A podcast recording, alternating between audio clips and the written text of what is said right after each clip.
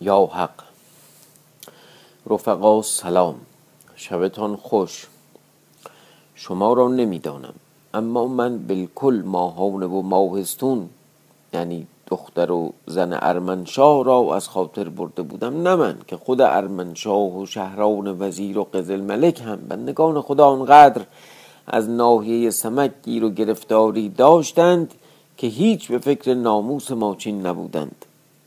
باز خدا هم بات راوی داستان. حضرت فرامرز ابن خدا داد ابن عبدالله الکاتب الرجانی را بیامرزد که در قصه هیچ حقی را فرو نمی‌گذارد و هیچ فردی را به امان خدا رها نمی کند درست وقتی که نامه قاتوش به دست ارمنشاه رسید و شهران آن معانی را از اعمال محیر العقول سمک بر شاه معلوم کرد نامه دیگر هم برسید. گفت باری نامه پران پران می آید نام پرانی همین الان ما استفاده می‌کنیم. حتی نام پراکنی هم میگیم ولی نام پرانی هم هست. دلیلش هم احتمالا هم بوده که اون موقع خب نامه ها رو با کبوترا میپروندن. گفت باری نام پران پران می این از کجاست؟ گفته ای شاه نام برخان تا تو را معلوم گردد. شاه نامه برگرفته به دست شهران وزیر داد. شهران نامه باز کرد برخان چون این نوشته بود. وعده کردیم که امشب نامه را بخوانیم. این نامه از من که ماهانم کمترین بندگان و خدمتکاران شاه و دختر شاه. پدر بزرگوار بداند و آگاه باشد که از پادشاهی کردن بر تو تاوان است. از بهر آن که هیچ نگویی که تو را دختری باشد. یا زنی که همه ناموننگ که همه ناموننگ مردان از زنان است و دختران و تو را هیچ عقل نیست در پادشاهی کردن که شمشیر از بهر زن و فرزند زنند. تو را دختری باشد و زنی.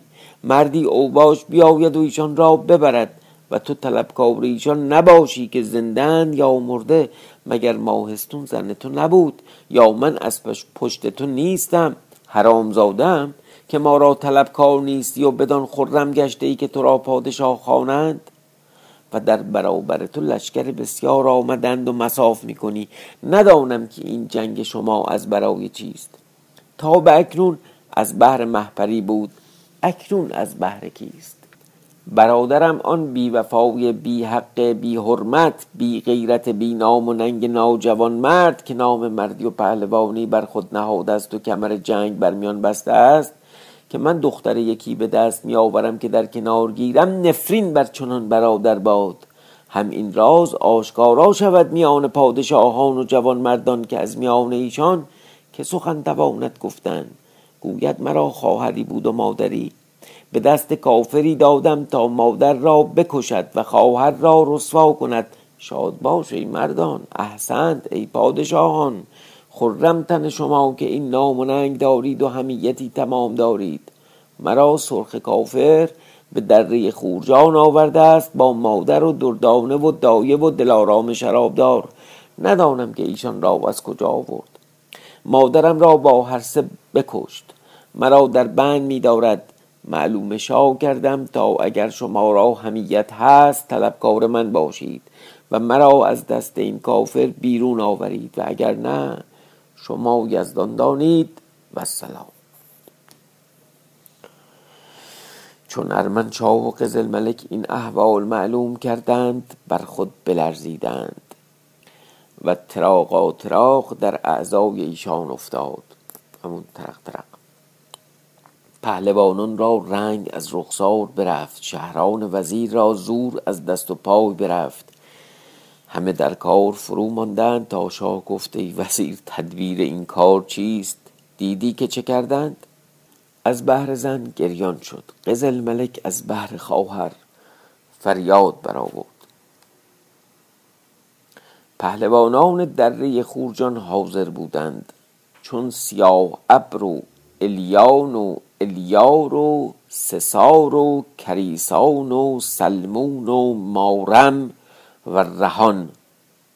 جمله حاضر بودند. چون بشنیدند غمناک شدند. ارمنشاه روی بر ایشان آورد. گفت می‌بینید که چه بر ما میآید؟ سیاه ابر که پیش رو لشکر بود گفت ای شاه ما پنداریم که ایشان در بند خورشید چاهند. اگر چنان است که به دره خورجان است کس فرستیم تا سرخ کافر را دست بسته پیش شاه آورد. ارمنشاه گفت چون خواهی کردن. سیاه ابر گفت ای شاه این آسان است. کس فرستم تا سرخ کافر را پیش خود خوانم و به طاعت شاه او را درآورم. پس سیاه ابر غلامی داشت. نام او قطان یا قطان.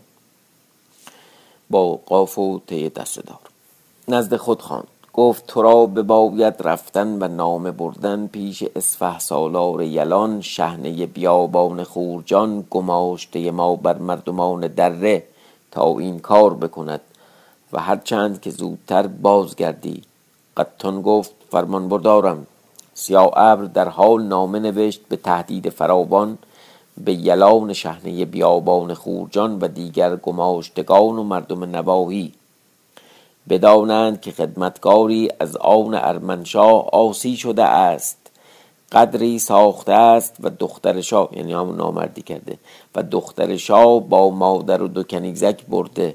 ما را معلوم کردند که دختر مانده اما مادر و دیگران را کشته است. باید که چون بر این نام واقف شوید حالی و ساعت سرخ کافر را بگیرید و بند برنهید. پالهنگ در گردن وی کرده کشان کشان به بارگاه آورید و ماهان دختر شاه را در مهدی گوهرنگار نشانید و پیش تاقل استاد سرای من روید و همند خزینه دار و انگشتری من به دیشان دهید تا فلان گنج بکشایند و از جواهر و مشک و انبر و کافور و جامه های الوان و غیره بیست خروار همراه کنید و به زودی بفرستید و چنان نسازید که در قور کوهی لاجرم اکنون مستوجب عقوبتند.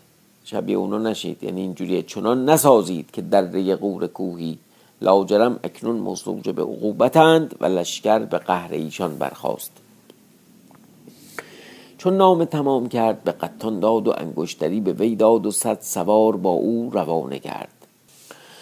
چون از آن جانب قطان روی برا نهاد و برفت ارمنشاه روی به شهران وزیر کرد. گفت تدبیر آن است که از این جایگاه به مرغزار گوران رویم چنان که قاتوش نموده است. ما نامه به فقفور نویسیم و خورشید چا و چنان که باید بازگوییم و احوال زن و دختر و کنیزکان باز و رفتن ما به مرغزار گوران.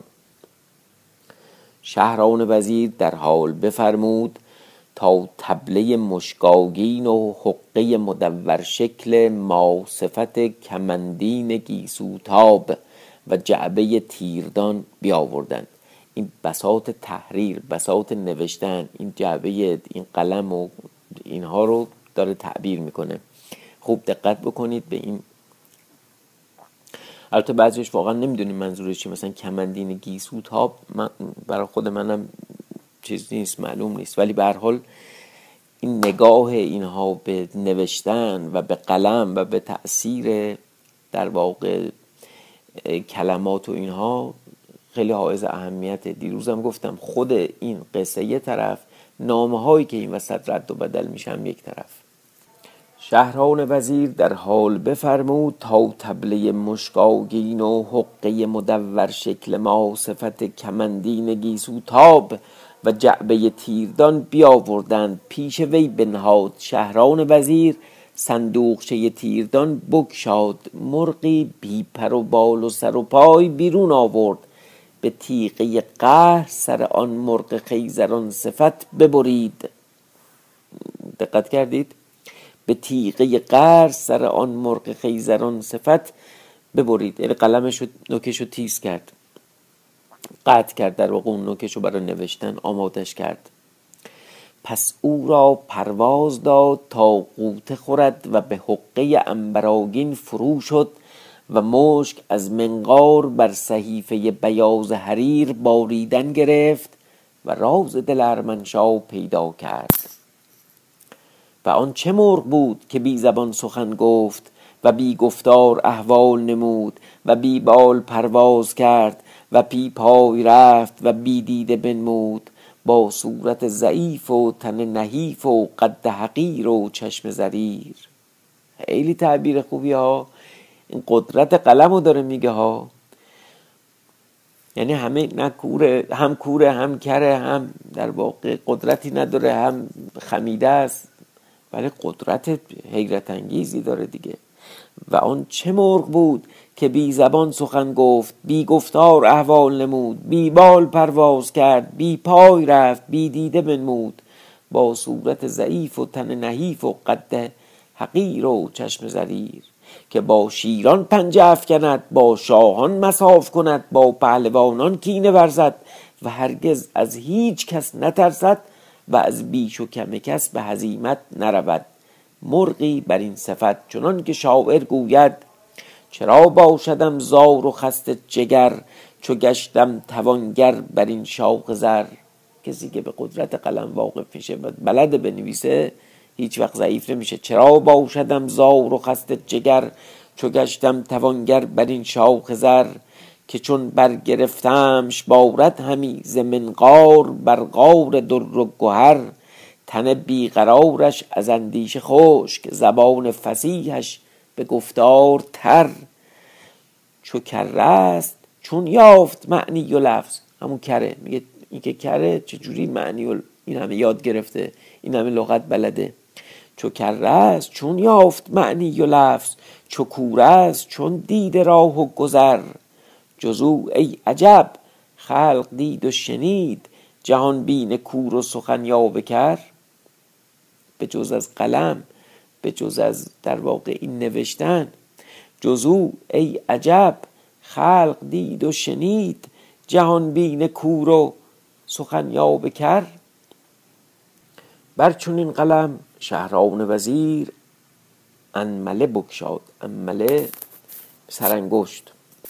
و اول نام یاد کرد که بسم الله الملک دیان پس سنا و آفرین بسیار بر شاه فقفور و از ارمنشاه بر خورشید چا گفت این نامه از من که ارمنشاه هم به نزد تو که فقفوری. ما پنداشتیم که تو پادشاهی و هرچه کنی و فرمایی چنان باشد که پادشاهان کنند و عاقلان بپسندند. این ما ندانستیم که در پادشاهی بی تدبیری که ما را دختری باشد و زنی در پس پرده و مشتی دزدان و اوباش بفرستی تا با دردانه و دلارام شرابدار ببرند. بعد از آن چون ما آگاه شویم کس فرستیم با مال فراوان تا ایشان را باز دهند و تقصیر کنند. با این همه دل بران نهیم که چون در سرای ایشان است همچنان است که در سرای ماست. پس مردی دزد خونخوار قتال چون سرخ کافر بگمارند تا ایشان را ببرد. تا از فعل بد و کردار ناهموار ایشان را در بیابان خورجان برد و مادر و دیگران را بکشد دختر را در بند دارد. این چون این کار در عقل شما روا باشد. تدبیر چیست؟ تا چاره بسازیم چنان که براید و دیگر آنکه نشیمنگاه این جایگاه گنده و ناخوش است. اون جایی که بودند. اون مرغدار زعفران بود. چی بود اسمش؟ و دیگران که نشیمنگاه این جایگاه گنده و ناخوش است. ما به مرغزار گوران خواهیم رفتن که پنجاه فرسنگ بیابان است و آب و علف بسیار و تر و سبز و خوش. تا نگویند که ما گریختیم. اگر پیکار ما خواهد از عقب ما بیاید. معلوم گردانیدیم و سلام. خیلی جنگ خوب بود ها. حالا دیگه اینجا آب و هوا خوب میریم یه دیگه.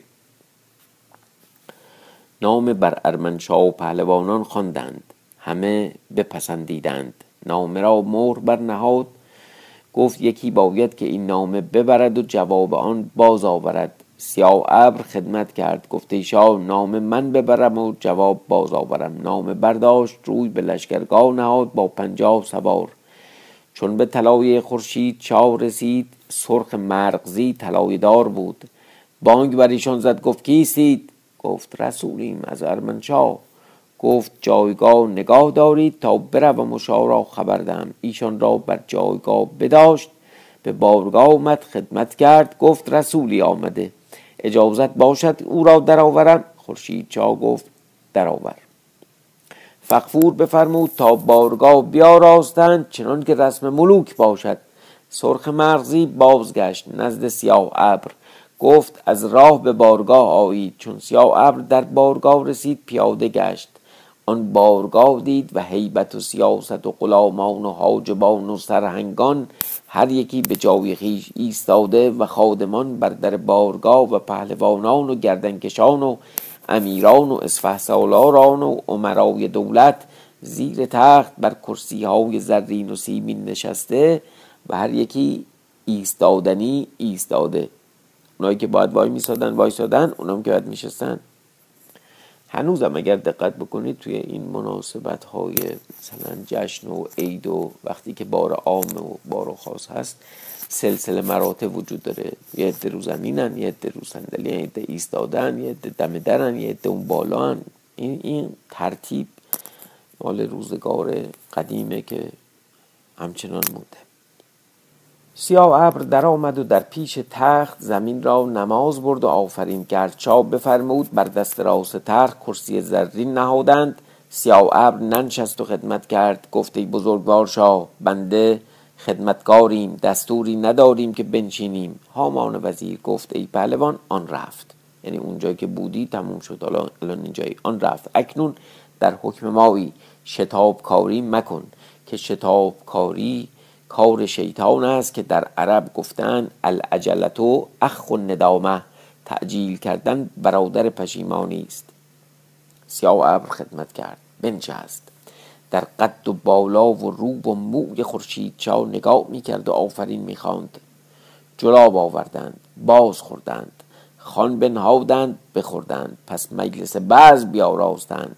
مطربان آواز به سما برآوردند. ساقیان شراب در دادند. سیاه ابر به پای برآمد. خدمت کرد و نامه بیرون آورد و بوسه داد. بر کنار تخت بنهاد. شاه نامه برگرفت. بر دست هامان وزیر داد. هامان نامه خواندن گرفت. معانی آن با شاه معلوم گردانید.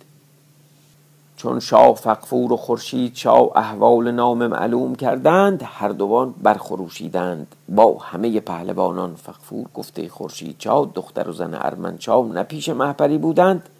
خورشید چا گفت بلی ندانم که این ساعت چگونه بوده است.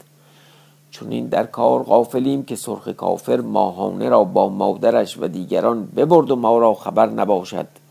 من پنداشتم که سرخ کافر به شهر رفته است. لالا سلا را بخوانید. لالا بیامد. گفت دختر و زن ارمنشا کجا با دیگران؟ لالا سلا نوبتی زمین را بوسه داد. گفت ایشا ایشان بگریختند. خورشید شاه گفت نیکو معتمدی باشی که چند زن را به تو سپارند. نگه نتوانی داشت. چون بروند ما را آگاه نکنی. چگونه توانستند رفتن؟ لالا گفت ایشا این گناه از من نیست. آن شب که طلای دار سرخ کافر بود بیامد و ایشان را ببرد.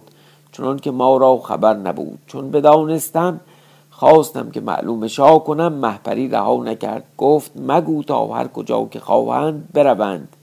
بیش از این ایشان را در بند نتوان داشتن. ایشان را به شهر برده باشد. از این سبب شاه را معلوم نکردیم. خورشید شاه دلتنگ شد.